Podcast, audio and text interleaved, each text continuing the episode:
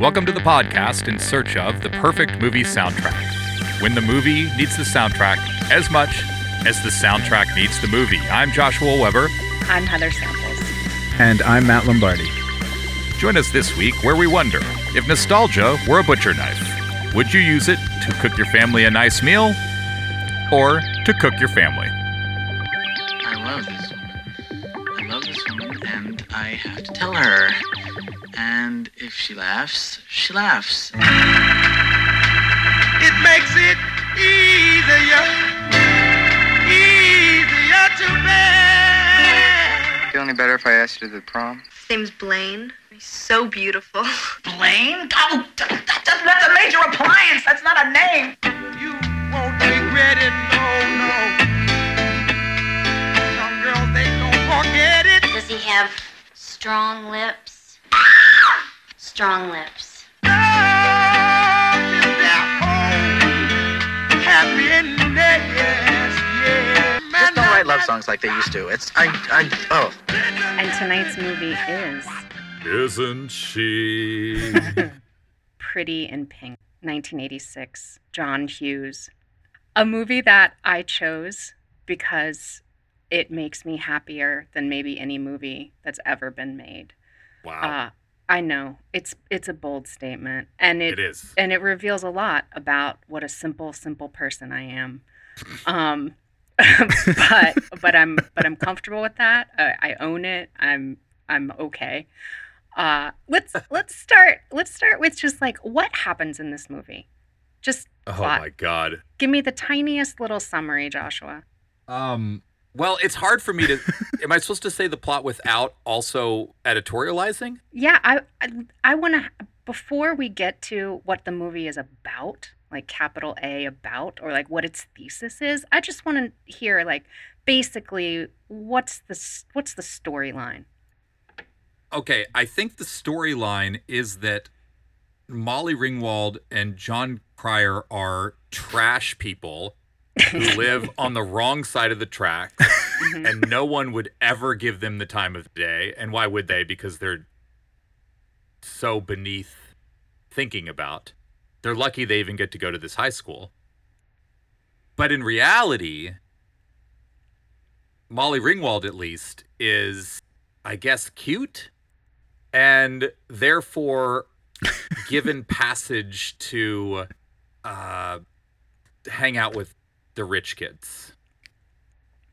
And I Okay. think that's that's that's kind of going to be my summary for now. All right, Matt. Uh, Hmm. if, if if we add if we add to that and and start to talk about like what the movie is actually about, like what its what its argument is, what what would you say? Harry Dean Stanton has finally escaped from New York and woke up to a life with a daughter. There's a Um, lot to be said about his his performance in this. I think it's I think he might be one of the highlights of this. I mean, he's just a very watchable, lovable. He's great to see on screen. So that was fun seeing him. I just think it's it's one of those um, class conscious rich kid poor kid movies, uh, but less complicated because it only deals with white people, and um, there's some kind of message you're going to tell us later about empowerment through fashion. oh no, we are we are, And I know if I if I let us talk about uh, the technology of fashion for as much as I would want to talk about it, we would we would all die in our chairs um, of dehydration. I'll never forget your Susan Sontag sweatshirt, which I can still visually see, and I love it. The day I saw it, I was like, wow. And I thought about it for a week. Uh, What did it say Um, again? it's it it says uh, God, it's been so long since I've since I've worn that sweatshirt. Um, it says something about passion killing good taste. Pa- passion kills good taste. Yes. I don't know. It's But like it was some line from her uh, from her journals. We're not even really sure what she meant by it because it was never part of an essay and it was just like a decontextualized little line she wrote. I thought it was, it, yeah, it was something about passion. Yeah. What does it have to your do with this movie? Well, I think what it has to do with this movie is that uh, this is a movie about, on the one hand, like people with with so much passion they can barely like contain their emotions, which I think is one of the reasons why it's such a compelling teen movie. Um, because it's really like trying to capture and hold on to this this feeling of just being like too muchness in the self, right? Like everybody who is like a good guy in this movie is just full of emotion. Harry Dean Stanton hasn't gotten over the fact that his wife left him three years ago and he can't move forward as a result. Like, Ducky is obsessed with Andy and can barely contain his like profound desire for her. Andy is just like too full of her desires to to be a full person and a fully recognized person in the world. And even Andrew McCarthy uh, it becomes a good guy because he he can't he can't not listen to how much he wants to be with Andy. Whereas like on the other side are the people with the good taste. James Spader is like cold, alienating, has no feelings. Short. Uh, yeah, also that.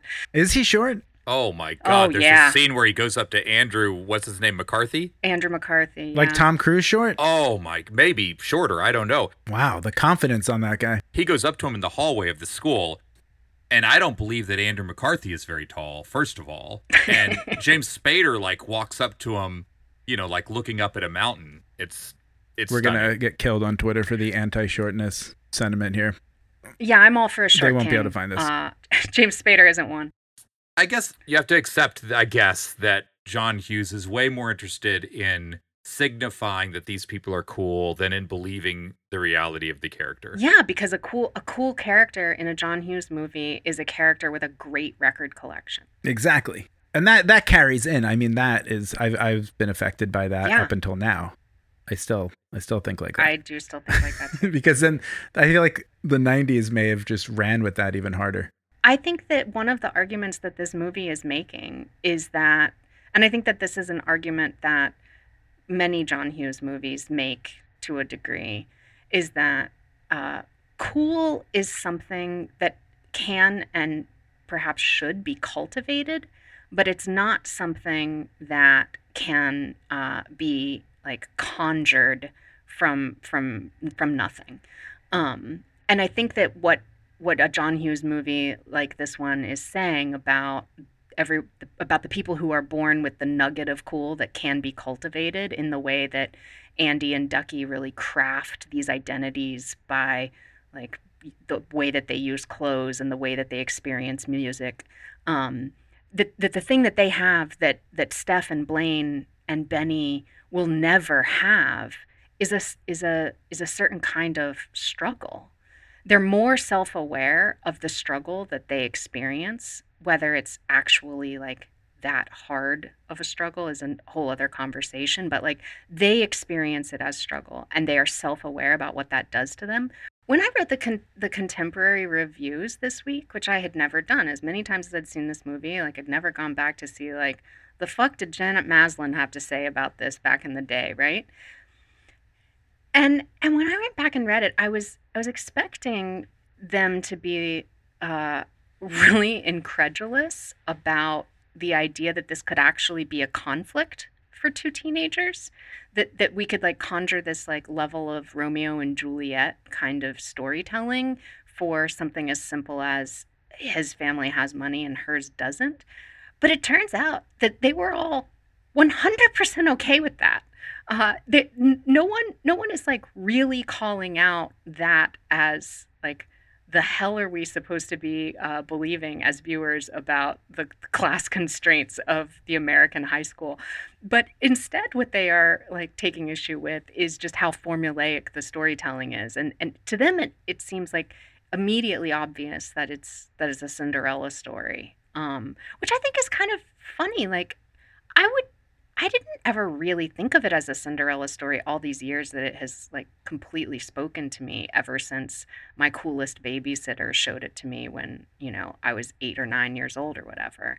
Um and then I immediately like went out and got one of the first uh tapes that would ever matter to me as a result. I think though when Molly Ringwald says she she should have ended up with Prince Charming, she's obviously playing this part as like a neo fantasy movie. I still can't believe she thinks that's Prince Charming though.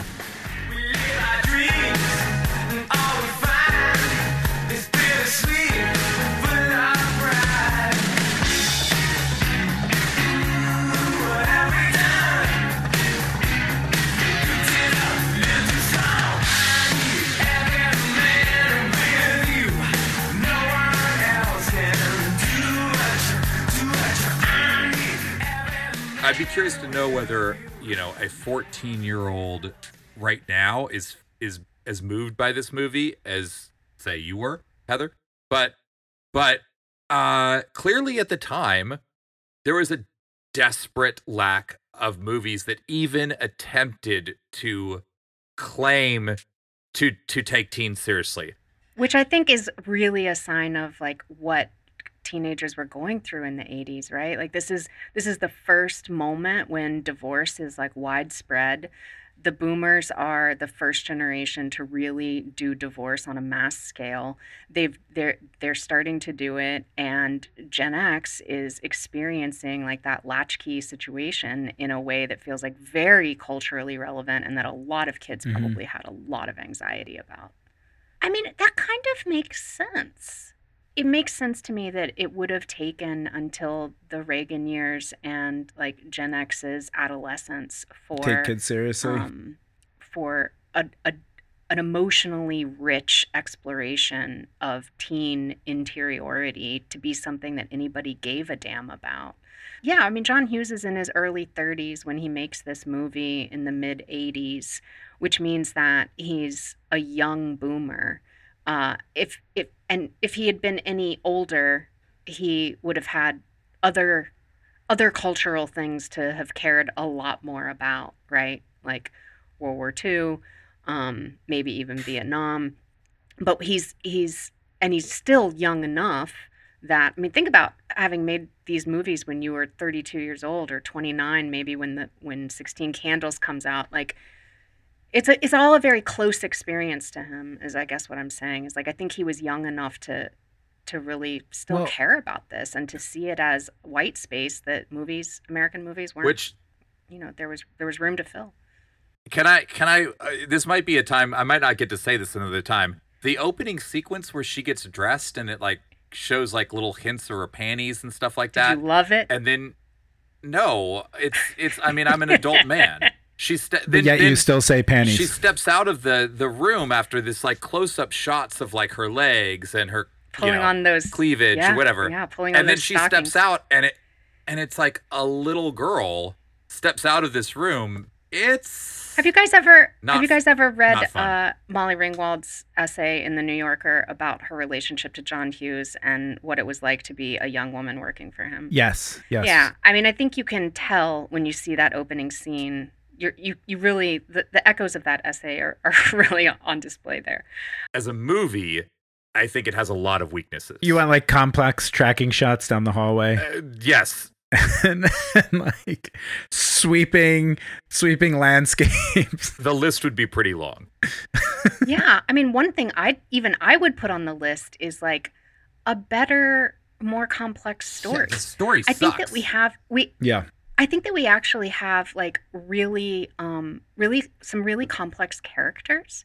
And and I think that it you don't have to be uh, a Molly Ringwald stan to appreciate just how much rich and deep emotion she she shows us in this movie. We we see a really wide range that I think like genuinely captures an awful lot about what it's like to be a teenage girl. Um, there's there's everything from a sense of duty to oneself, like she's she's good at studying, she she cares about her like performance at school, and duty to like family and parents. There's like a filial duty that she has to Harry Dean Stanton Mhm. that's like borderline spooky. Uh, and then like she's a stand-in for her mom in ways that are like kind of creepy. Um, and then there's and then there's like a, a deep like self-loathing, but there's also like moments of profound confidence. There's anger, there's sadness, there's longing, there's joy. This- like the whole fucking range is contained in that one character. But somehow the story itself is actually like pretty bad. It's terrible. the soundtrack was re-released in 2012 on pink vinyl. Do you have it? You know, after watching this movie yet again for you guys this week, with you guys this week, I I was like, how do I still not own that fucking pink album?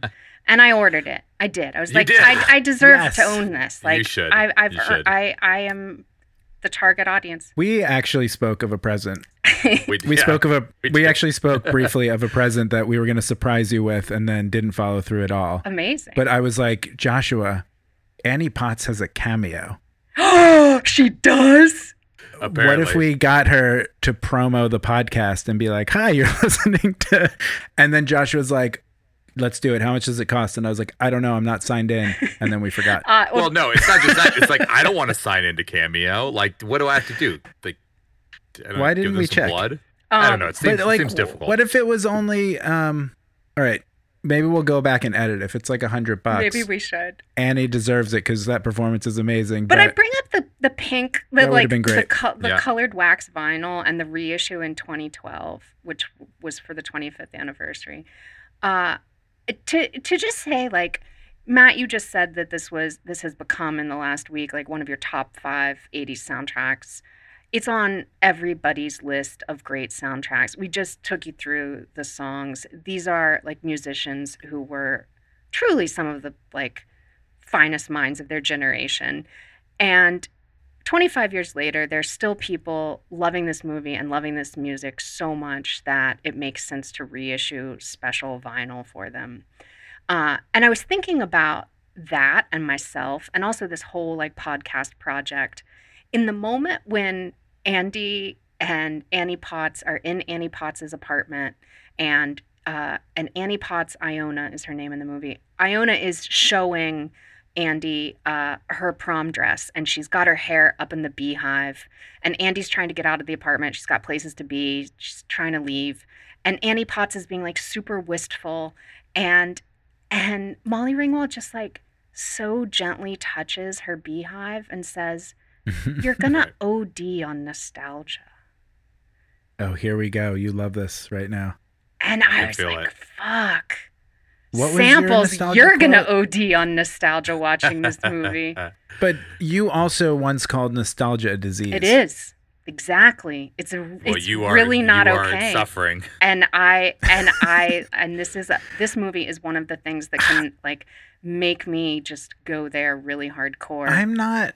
Yeah, I, this is why I'm not as anti nostalgia as you are because it's you know nostalgia. It's it's a uh, it's a butcher's knife.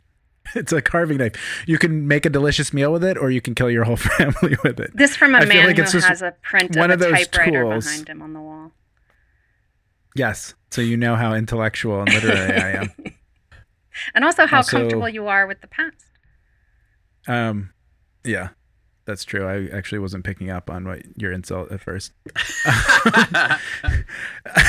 Just to be honest, but I think anyway. But the point is that nostalgia can be both a blessing and a curse, a weapon, or a um.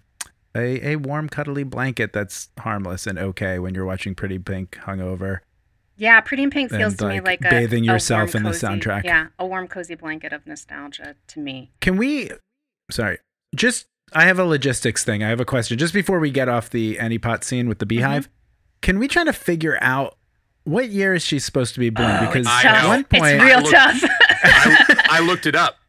I Okay, looked wait, it up but because it is if you so set it up- confusing in the movie. well, she says I'm 15 years Yes, older yes, than you. Yes, and then she says it another time. And- I'm old enough to be his, meaning Ducky's mom. Even though Yeah, Ducky and so- Andy are the same age. Right. So, but you know, 15 years. So how old is Molly Ring Ringwald supposed to be? Like 16 or No, 17? they're seniors in high school. Right, so she's they're- and it's- 17. And Oh, she's a senior, season, So too. it's the end of the Oh, school used to- year, so they're 18. In my school, Well, if they were juniors me, go to they the were prom. 17. But you know, I, I get the idea. all right, boy genius.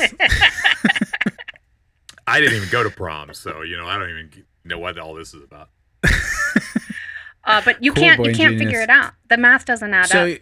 Well, yeah, it so does- say she's you- 17 or Yeah. 18, and then if she's 15 years older, that puts her at what 32. No, and then the movie is 1986, No, she's- and she's, she's- nostalgic for the 60s. the the the movie is actually accurate in Annie Potts' age. I looked it up, and the reason I looked it up is because it's insane when you're watching the movie that this woman who looks maybe two years older than everybody else in the movie is treating them and talk and they they're treating her like she's this wizened adult, but the whole time you're like, wait, uh, you're you're 20, you're 21. Is, this is actually maybe an important moment to say that there are really only three actors in the movie who really are teenagers during the filming.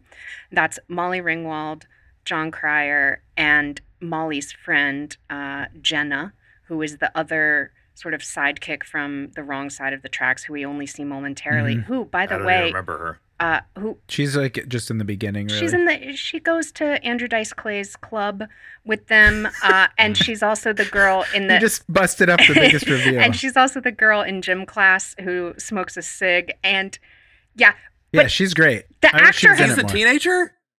yeah, she is, and the act in the during the filming, the actor, who, the actor who, well, well, she's like she's very That young. actor's got to be thirty. no, no, no. I- she's she I was, would- she was 22. God, the movie would have thought came out after she older. died. She was found What? Yeah, she was found dead in her Manhattan apartment. Causes of death have never been disclosed. Old age. Uh, and and she and the, and it was That's it was her last. It was like her last bit of work. Yeah, it was released Oh my God. Posthumously. That's terrible. That's actually really sad. She's well. Let me say, uh, just you know, for uh, in in memoriam, she's she's good in it. She's great in it. She is very memorable. I I can't believe I can't believe James Spader murdered her.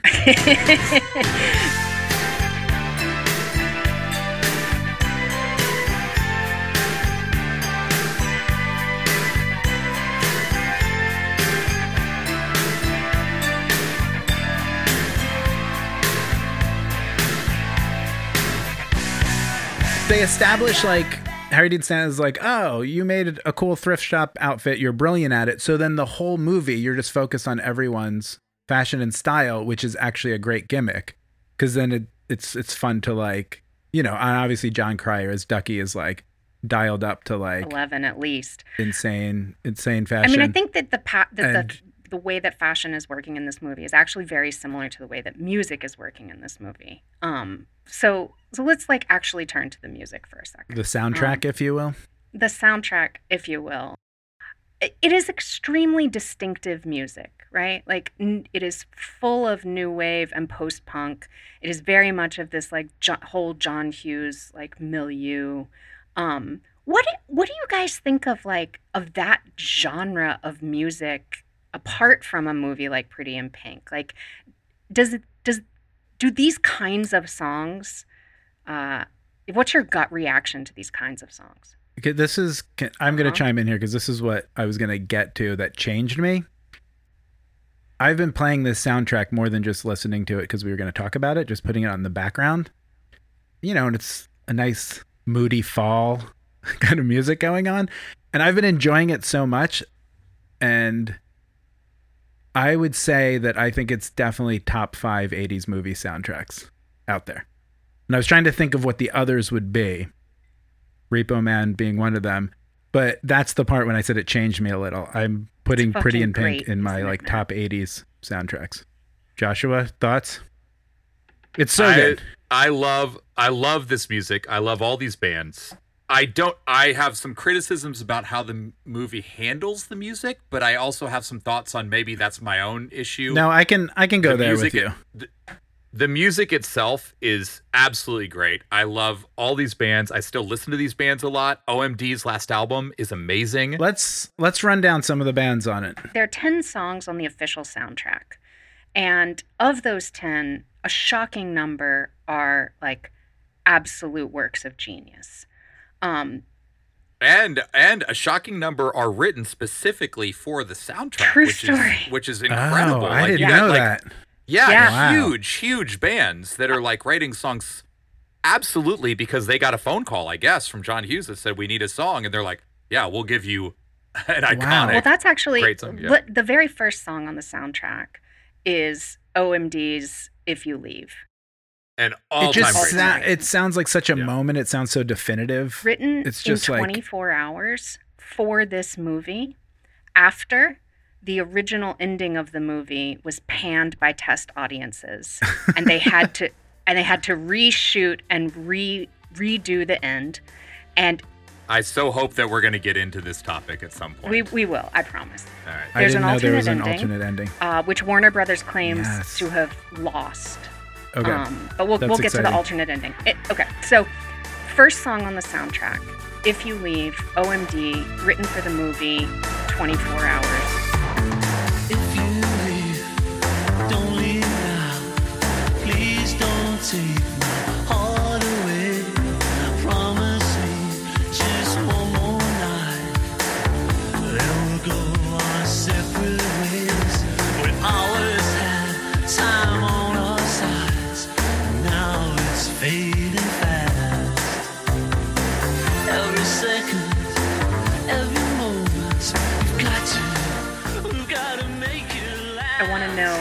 What your favorite song on this soundtrack is, separate and apart from the movie. Not your favorite scene with the song, but like actually just the best goddamn song on the album. In okay, so just on the album, not in Oh the no no! I, if you if you want to pick one of the songs that didn't make it onto the soundtrack, if you want to say it's Otis goddamn Redding, you go for it, Matt. You see, you saw where I was going. Or or hey, what about the or rave the ups? rave ups. It Those, could be the rave ups. Sure. those those poor bastards. those poor bastards had two songs and they performed live Twice. in the movie. Mm-hmm. How mm-hmm. exciting was that? That they were like, we're gonna be in a John Hughes movie on the soundtrack. We performed two songs, and you know what? I listened to them several times today. They're pretty good. They're pretty good songs. They're fine I songs. liked them. You just can't really have them Yeah. compete with New Order. Of course. But also, did you have to make the album only 10 songs? Anyway, if I'm the Rave Ups, I'm a little bummed, I think. Maybe even massively bummed. I think it's more than bummed. I I think they're I think they're really really dejected. the album comes out and you're like, wow, we don't have one song. Like, we thought we were going to be really famous now. And now we're just the, we're just the house band. So if you want to pick the Rave up spat, go ahead. No, I was going to say, I was, I was going to say, just song wise, before um, Ducky almost ruins it. Just try a little tenderness is like a monument of a song. Oh, she may be weary. Them young girls, they do get wearied wearing that same old shaggy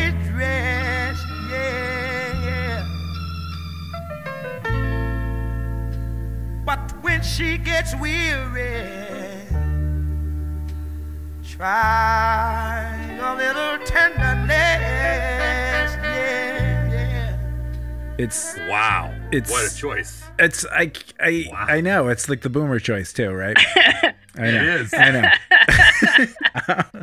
um, but I just feel like that song is just such a. He couldn't do that with the other songs because it's kind of the melodic droning synth thing, and they needed just like a emotional breakdown of a song, and that's what that's what that is. But I just think it stands alone for a song in the movie. Um, I think I know it's the title, but I think "Pretty as Pink" is perfect.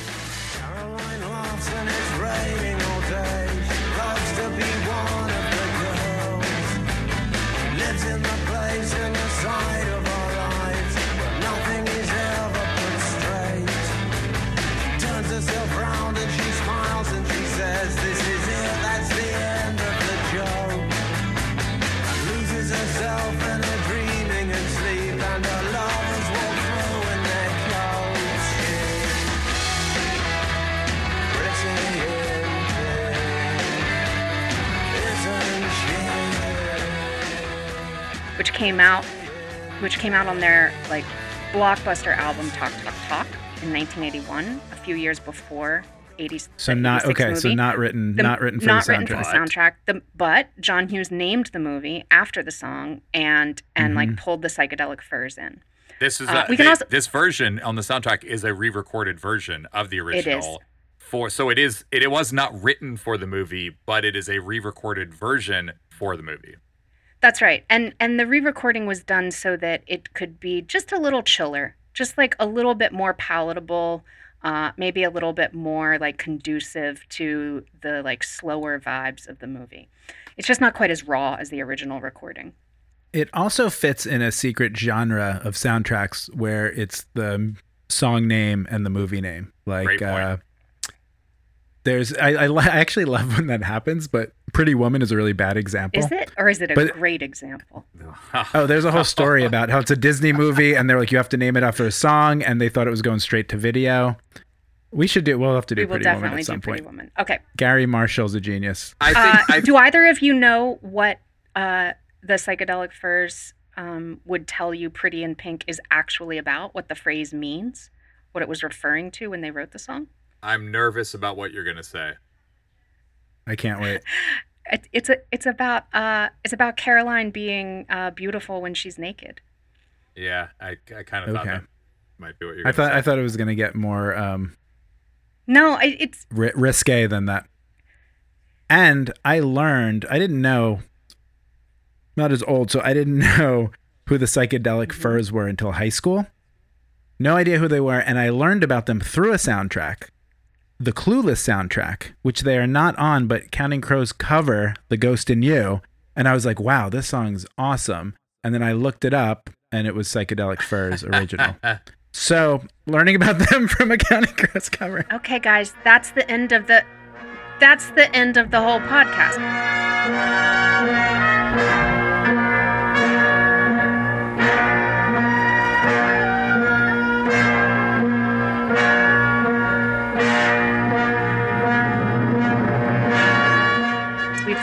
Every listener and all credibility because we've just revealed that we let someone be one of our three fucking co-hosts who has a shred of of positive regard for counting crows. I want to make it very very clear that I do not support any kind of positive regard for counting crows. All right. Over to you, Joshua. What's the best song? I mean, there's a lot of songs on here I like. I know. So many good ones. in the movie in the movie itself i guess i have well you know what i think i'm gonna go with bring on the dancing horses because it, it when it comes on it's really hits hard and i wish that it even hit harder and that's a thing that i don't know if we're gonna get to talk about but i kind of wish that i hope that we can talk for a moment about how i wish some of this soundtrack hit harder and i think it made me think a little bit about how I might have some different ideas about soundtracks based on things that have happened since. That's a side note. Um, I'm gonna say bring on the dancing horses. Made of stone.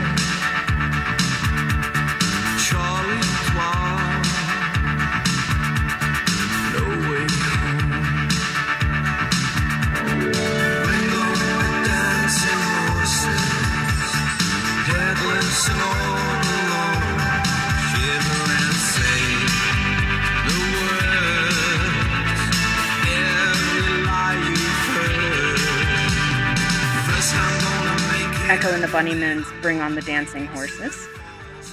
Wr- So written good. for the I love movie, this Written one. for the movie. and it's great. And it's so good. Yeah. Great. Another solid track, yeah. You know, in the final prom scene, when we when we get uh when we get the the new ending with uh If You Leave, the song that the uh kids were dancing to during the original filming was um was obviously not that song since it came out for the movie. It was a different song and it was a song that is also a major John Hughes song. Can you guess what it was? Oh, it wasn't. It wasn't the Breakfast Club one, it was it? was and in and and in Wow. and in fact so so like picture this like you're an extra in this movie you're a teenager you're getting to dance in the prom scene at, in a john hughes movie and they uh they they have you dancing to don't you forget about me which is the like apotheosis of the breakfast club which has come out just a couple of years Mhm. before and it was actually like some of the only guidance that Hughes gave uh, to OMD when he asked for the new song was like, I need this other tonality because in the end she's gonna go for Blaine. Uh, and also, he told them that it needed to be uh, the same beats per minute so that the filming of the kids, So they Yeah. can dance. That's Yeah. so funny. That's great. That is a good. which is like a little bit of like weird uh. John Hughes self mythologizing, right? Like having having your extras dancing to a song that you've already made wildly famous is a little it's a little weird. Yeah. Yeah. Uh okay. These are these are songs that all deserve uh, a, a re-listen on a regular basis in the shower, on your new. Are you giving us your new- favorites? Yeah, what's on your your new favorite? pink vinyl. What's that needle dropping on on that pink vinyl You know, I think when you first get it? outside of the movie, it is without a doubt shellshock. Like that is that is the song that I think is like the finest of all of the songs that touches That's this good call.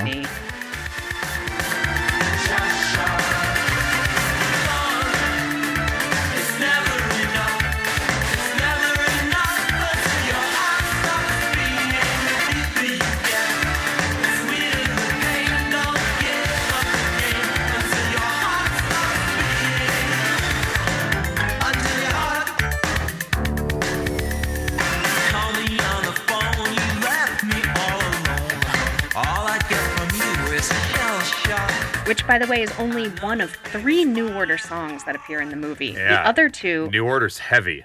the other two are instrumentals, um, and they are all exquisite. I think that New Order is like just a mind-blowingly fantastic band, um, and so Shellshock is is is definitely the song out of all of them that I think is just the greatest song. If I had to be stuck with one song for the rest of my life, but I think that in the movie, it's Sure. pretty in pink because because it's it I agree. That was my. yeah as i mean it like it gives us i think we're really used to in movies uh, music acting like a mood ring like it tells us how the characters feel Mhm. or how we're supposed to be feeling right it's, it's like setting a tone but i think we're less used to music telling us who a character is and and i think that the way that the opening scene uh, is constructed is telling us who Andy is and that the music is a, a like a really important part of that characterization. And it's completely arresting. It's it's completely arresting to watch this person be Yeah. conjured by the way that she constructs her armor for high school and how she like builds this identity earring by earring, stocking by stocking. Yes, and I thought of the exact inverse around the same time of that opening when I was watching it. Is do you remember in Adventures in Babysitting when it's um, then he kissed me? No, that's don't worry, don't tell mom the babysitter's Oh yeah. dead. Oh You're yeah. No, probably Elizabeth thinking of. Shue is It's- is Adventures in Baby. It's Elizabeth Shue. Of and course, it's, Elizabeth just like Shue. very fun. scene Matt to already watch, made clear his flinging Elizabeth Shue herself- love in Cocktail. Yeah. If if if we release the bumpy cocktail episode, that'll be that'll be our B side or unreleased track. Um, but Elizabeth Shue was just flinging herself around the room. It's then he kissed me. That's you know, right, she's the pretty yeah. babysitter, and it it's like I think a year after or two years after that movie, and I just felt I just immediately thought of that, and I was like, oh wow, this is like the perfect inverse mirror opposite of Totally. the the Pretty in Pink, which is why I think that song resonates too, because it's also like feels like a, such a more adult, serious song Yeah. and just cooler. Yeah. Yeah. This album is a surprise. I thought there was gonna be like two or three. Like, there's like I think one song No, that you I'd it's like a, it's jam packed. Um, I Joshua, you asked early on at the top of the hour about like how music is being used in this movie, and and I, I definitely want to I want to talk about that. I think that uh, maybe one a way into that is there are at least there there are probably three scenes that I think you could say are as reliant on the on the music as they are any other aspect of the the movie experience in those three scenes. One is Ducky's lip syncing to Otis Redding's Try a Little Tenderness in the record shop. One is the prom scene, everything from Right. uh, Andy and Ducky's entrance to the kiss that Andy and Blaine have at the end. This is If You Leave. And then the third would be is, uh, If You the opening scene where we're introduced to Andy to her entrance theme song of Pretty in Pink. And I want to hear from you guys of these three scenes Mhm. that are so reliant on the sound, which you think is using music most effectively. Hmm. I mean, the the two that jump out most to me is the opener because you know you have the song title, you have the whole vibe, and the movie sets itself up instantly and very well and very quickly, especially for you know sometimes you watch an 80s movie and it takes a while to get going, but it's just like they do all the definition of her character through her dress, few lines with the dad, the song playing in the background, boom, you're in. And I was impressed at how like okay, I'm in this world, let's go. And the song is perfect for it. And then the other one is obviously the insane lip syncing of Ducky to Try a Little Tenderness, where you wonder if they were going to go with the whole song or not. I would like to know how they so filmed it, if he killed it. So they're like, okay, we're just going to, because it goes on really long. It is a very long scene. Very long. And scene. I wonder if that was planned or not planned, but he's just like working it on all ends. Molly Ringwald has to straight faces the whole time and not be impressed. And Annie Potts just gets to enjoy herself. Molly Ringwald does not look like she has trouble straight facing things. No, no. But even that, though, I was waiting for her to crack a little, but she's just like deadpanning it. Um, Does she Pretty well. ever? Does she ever look like she smiles spontaneously? In this mm, movie, you mean? Does she ever smile spontaneously? Certainly in this movie, but I, I wonder in other movies too. I mean, she seems like a very. I mean, I guess the nice way of saying it, she seems very controlled. She You sound like a really mean rich kid that doesn't want to date her. Joshua. that's, that's what you sound. Call me Steff. Doesn't she ever smile Wait, when she's no, so Steff- pissed about being poor? Steff totally wants to date her. What am I talking about? No, Steff wants to Oh, date yeah. Blaine. Oh, okay. Here's another. Here's another level, which that, That makes sense. great. I mean, Oh, See, you know what? I have to watch this movie a So- hundred more times. Like I'm I'm eager to get into the missing homosexuality in this movie because I think there's a lot of ways that that is uh, makes the movie archaic and and old fashioned. yeah. But but maybe we're not there yet. Um, no, I think with the Ducky thing, that's our entry point. Yes, what do you think? clearly. Heather? I mean, we touch yeah, on it? w- Ducky 'Cause- is definitely the entry point. Go for it. But Matt. we're but but wait wait wait wait wait. We're not there. We, We're not there yet because question. because Joshua, you have to tell me which of these three scenes you think you think is like really killing it with the music. Oh, yeah. Um, I think Pretty in Pink is a great introduction to the movie, a great introduction song, obviously. Clearly, that's the whole point. I mean, there might not even be a movie if it wasn't for that, right? It's like the entire idea. Apparently, the guy who directed it, who I think is not a very good director. No, not not a, not a great one. I, And, even I would um, say that.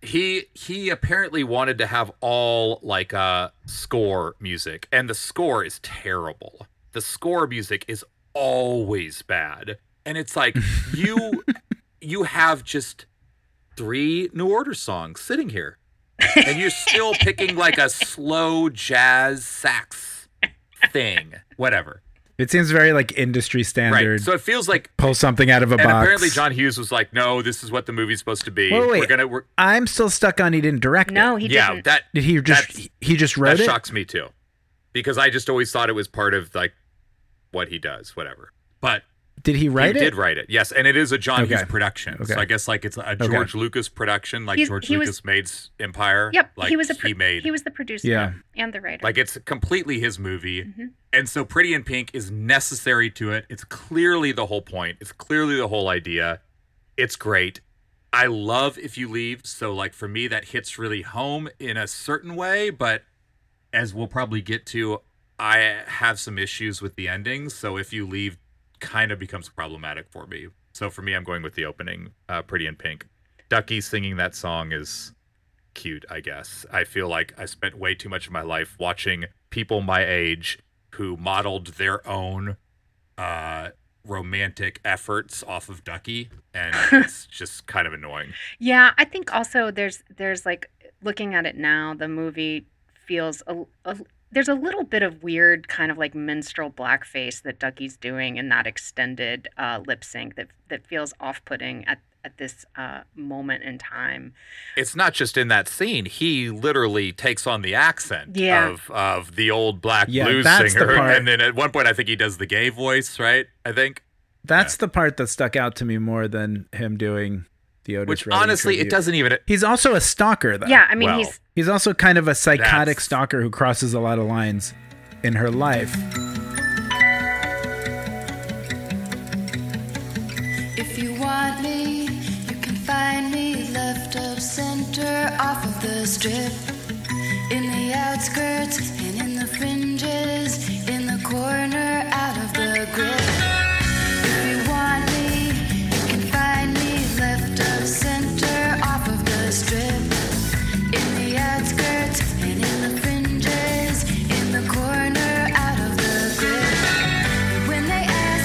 well, okay. Let's let's talk about let's talk about the alternate ending. Yes, First of all, please. for anyone who for anyone who who doesn't know what the alternate Me. ending was, Right here. Okay, Matt. which which right. I I would call the uh, correct ending. Ooh. Uh-huh. Oh, she has sex with James okay. Spader. All right. No. no. Oh, never mind, guys. That's not my fantasy. Uh no. So the the original ending was that Andy actually makes a choice. She uh she goes with Ducky. And and uh and she doesn't end up choosing Blaine. And test audiences hated that. Really? Yeah. The movie seems like it's created for her to do that. Like most movies would just say the weirdo funny friend is cooler than the boring rich guy who every time you look at him you think of Weekend at Bernie's anyway, so you can't fall in love with him. and that is a and that is exactly what Jon Cryer said. He had he he felt that the changed ending made no sense. He was he was concerned that the movie would no couldn't hold together if she ends up with Blaine, whereas Molly Ringwald thought it was was very relieved when they when they reshot the end because she thought that a Cinderella story that doesn't end up with Prince Charming would make no sense whatsoever. Oh, that's See, I didn't see him as Prince I saw it as a, a a realistic ending, not a Prince Charming ending. Yeah, what does he have to offer her? Not nothing. He has nothing Nothing. to say. He's not interesting at all. It's it's like very clear that that he, which is not to say that Ducky has anything to offer her, but but No, but Ducky's not Ducky wrong when he says that Blaine is just a large appliance. I mean, what does Blaine tell her at the end? I love you always. Yeah, that that Which part is- is really lo- funny too. What the fuck, bro? I mean, come You- on. That's First when you're all, like- you don't know what love is. Second of all, your idea of always is like three weeks. And then when Yeah. Ducky says, "No, actually, go for him. You're right. He's not like the others," or whatever he says, and it's like, what are you They've basing never that earned off? that, yeah. He's treated her like crap. He Yeah. immediately succumbed to his idiot friend's dumb advice. When he takes her to the party after she begs him not to go to the party like seven different times, and he's like, "Nope, you got to go hang out with my asshole friends." And then she's like, "I told you this would happen," and he's like, "Oh, So I think the ending is the wrong ending because it doesn't earn the idea that Prince Charming is actually Prince Charming. But the alternative is then that Ducky has to be the one. And it's wrong in that way too because Ducky should not be a heterosexual male and it makes no sense. Well, that's the thing. So when you watch this movie and you see it again, and it's this vague memory, I was watching it with Emily, my wife, and she was like, "Oh, Ducky's not gay." She's like, "I guess I, I guess I haven't seen this in a while." you know, and that's just what you would assume. But see, I think what he has to offer is he's free and charismatic, and like I think it's very dated, just like the Otis Redding thing. But if I was 13 or 14 and it was 1986, I would think that was super cool and fun and romantic. And you know, now I'm now I'm rolling my eyes no, on it. every 13 year old thought it was the coolest thing in the world to be able to sing Otis Redding song like to somebody you liked or at, at your church youth group party Yeah. or whatever was like the coolest thing possible. See, I was seven at that moment, so this was just not on my radar. These people in this world also seemed separate from mine. The bands, the clothes, that all seemed like some older weird kids.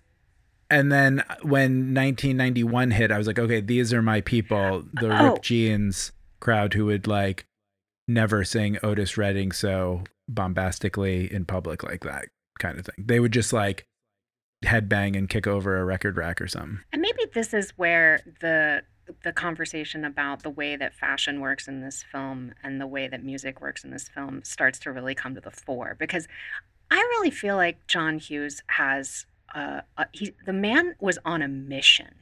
He he had a cultural project more than he had an artistic project. I think you could make the argument that that he was more interested in like exploring and pushing American like youth culture to a place that uh, that felt to him like where it ought to be than he was about making like truly fantastic works of filmmaking. And uh, and I and I think that that's one of the reasons why music and fashion are so important in his movies and and in this one which is kind of the like it's like sort of like the apex of of his of his career. Like he's already made breakfast club he's already made 16 candles molly ringwald has become his like muse. We've seen uh, don't you forget about me and simple minds at the end of breakfast club do this like amazing work on the top of the charts and it's like landed this film in this way that really speaks to young americans at the time. Now he's like moved on to this moment where he can have like his little uh, like subcontractor as the director and he still gets and n- now he gets to ask new order for music and he gets to ask omd for music and he gets to tell the psychedelic furs that he's taking the name of their song for his movie like he's got a lot of power um do, I mean, what do you guys think of that? Do you, do you think I'm right? Do you think he might be like more interested in music in some Yes. ways than he is in movies? I Well, think it's a no. great point, actually. I I half agree. I think he's very interested at giving um, teenagers and high school kids the same amount of respect that adults get in movies to like revolve a whole plot around, you know, a love affair, you know, someone who doesn't lo- like we we took that serious with adults constantly, and he dials that in to dramatic teenagers and what you're obsessed with as a dramatic teenager besides each other and friendships and you know crushes and stuff is music and is what you're wearing to a certain extent. And i think then he just it's like i don't know if he found the music thing through the teenage thing or if he found the teenage thing through the music thing. But he definitely captures the like intensity and identity you build around your taste of music um if you know in high in this movie we get so much diegetic music like we're hearing the music that the characters themselves are hearing in their world as opposed to music that's happening externally to their to their reality. Um and and i and i feel like that's that's part of the like emotional immediacy of the movie too is how how often we are like put into the room with andy and ducky and iona and the music that they are um, that they are experiencing is the music we're experiencing. Uh, here, here's another question for you in a completely different category. It's still in this idea of like cool and teenage cool, and and I think one of the ways that like the Mhm. music is helping to distinguish uh, teenage cool from teenage not cool is by like helping us to characterize these people, right? Like Andy and Ducky listen to cool people music in a in a way that uh, Benny, Steff's girlfriend, and Steff do not, right? Um, and and part of that I think is like Steff and Benny yeah and and their whole crowd they, they all seem like uh, uh, artificially aged right like when we get these scenes of like steff in his parents home he's like sitting behind the desk in his dad's like fucking wingback chair and uh and and when Mhm. Andy comes to the party, one of the idiot girls there says like nice pearls, it's not a dinner party, but it's like actually bitch, you're the one who looks like she's dressed for a dinner party every day at school. Andy is not. Uh, Andy understands that uh, Madonna has style as she explains to Blaine at the record store.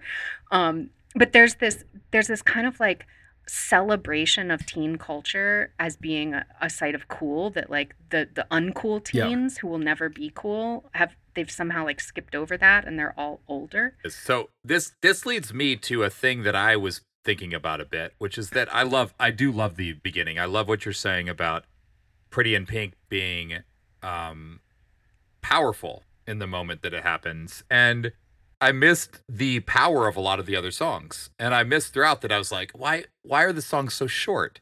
And it made me think of a thing that I was thinking during cocktail too. Why why is Don't Worry mm-hmm. Be Happy? Why is it so short? Right? And it makes me wonder if this whole thing that is happening now where songs like because of the Marvel movies or whatever, where songs play such a huge role, like a huge role where they actually will play like the whole song and define entire scenes by a song has poisoned my brain to the point that Yeah. I'm like, why isn't why aren't you using this song more? You've got a New Order song. That's a that's a good I missed. You had a Smith song. You had the rights to a Smith song. I missed it. I watched the movie. I missed it. I would have loved to have seen Ducky cry to a Smith song, but I didn't even notice it when it happened. But I think there's a golden age of soundtracks, and we'll have to talk about this some episode that happens like in the mid '90s, where the soundtrack is almost as important as the movie, and they're both like defining each other. You know, and songs become parts of movies that are these songs feel like you can separate from them from the movies because they're part of that world. Um, even Pretty in Pink, but that was on an album like a few years before that. But songs become more inseparable from movies in the 90s when soundtracks, I think, truly Right. become king.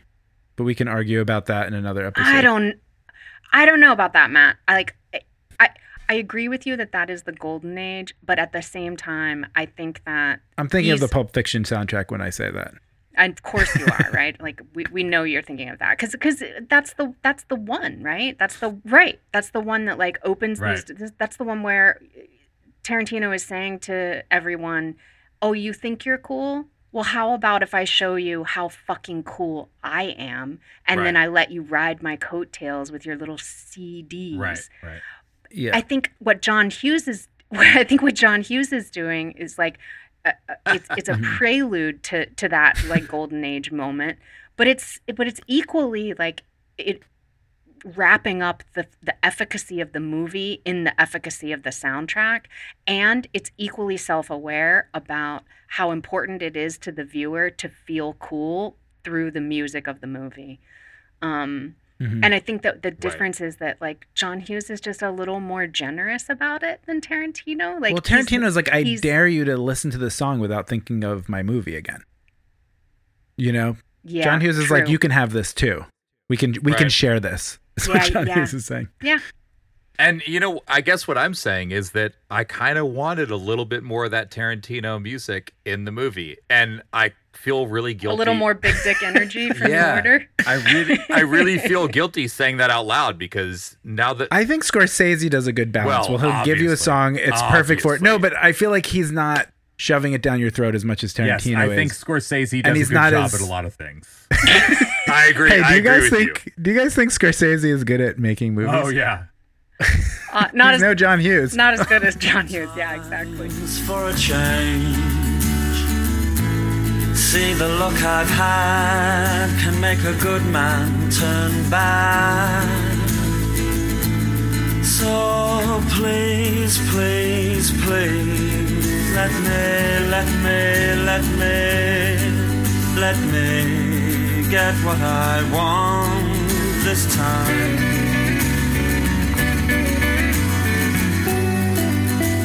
You guys, uh, I think we I think we know the answer to this question, but but I gotta ask it. We've promised ourselves we'd ask it. Which is better, the movie or the soundtrack? I can't say it fast enough. the, sou- the soundtrack. I wish I could have said it faster than you. The soundtrack. I mean, John Hughes, I think you hit it on the head. I just want to reiterate John Hughes movies are bad filmmaking, but there's something about the culture and the characters that work and make them very watchable. I didn't like this movie at all. I didn't find it watchable. I actually did not enjoy this movie. I can tell. Um, but I also completely agree with the point you're making, and I do remember the important impact that it had at the time, and think that, uh, yeah, you're right. I mean, I'm watching it now as a person who just like wants to see like the craft of a movie and the effectiveness of a movie being crafted well. It's not doing that. But I think you're right. It probably doesn't give a shit about that. It's not asking me to see it that way. It's definitely not its motivation. No, it's and I not- think and I think that what it is trying to do, it's clearly successful in. Obviously, as time has proven, as money has proven, as success has proven, as everything can have proven, and uh, the soundtrack's amazing, amazing, and the fact that he got all these people to write original songs, like the best bands ever, to write original songs for your movie. Tarantino wasn't getting that. He was- No, no, he wasn't. Uh, so that, guys, is Pretty in Pink. I'm so glad that you uh, watched my all-time favorite movie with me. And next up is going to be Matt's pick. Matt, do you know what uh, Yes. Joshua, what journey Joshua and I are stupidly coming along? Yes, and you on? you're you're not going to be happy. I'm not, or we're not. I think you're both not going to be happy, but Okay. this podcast needs some parameters. Okay. And I believe And we're we looking to, Matt Lombardi to lay down the law. we, we need to discuss the dawn of compilation soundtracks, which I believe may have happened in 1983 Oh, and was we all knew you were going to pick referenced this. We all knew you were going to and pick this. referenced by Annie Annie Potts. That's why I'm picking it. And Annie Potts' character Iona references the Big Chill. Yes. And we gotta we're just gonna get the big the boomer critique out of the way because that's gonna play into a lot of these uh, soundtracks. They're You just wanna- lingering. You want to So know? you gotta watch it, you gotta listen to it, and then you have to dance around doing your dishes, cleaning the kitchen while you play it. bullfrog. And it's not only gonna be what's your favorite song, it's gonna be who would you have slept with if you were in that house that weekend. Hey, Matt, I've never seen The Big Chill. Yes. Come in where there's music. Come in where there's laughter. Come in and share the warmth, spaghetti and wine. Oh, you know, I'd forgot what this is like. Getting away from you people is the best thing that ever happened to me. If you feel any of these symptoms, It's about everything. Uh, uh, suicide, Alex and I made love the night before he died. It was fantastic. despair. You don't know anything about me. For 15 years, you've acted like I'm the one you really wanted. You've made sure that everybody knew it. Uh, where did our hope go? Lost hope. That's it. Lost hope. It was easy back then. No one ever had a cushier birth than we did. It's not surprising our friendship could survive that. It's only out here in the world that it gets tough. you may have contracted the big chill. I know, but I'm telling you, I think I've got something good right here. The new stars of the 80s in a comedy for all times. Tom Berenger, Glenn Close, Jeff Goldblum, William Hurt, Kevin Kline, Mary Kay Place, Meg Tilly, JoBeth Williams, Lawrence Kasdan's The Big Chill. In a cold world, you need your friends to keep you warm. Well, ain't that the truth? For Heather and Matt, this is Joshua, and we'll see you next episode.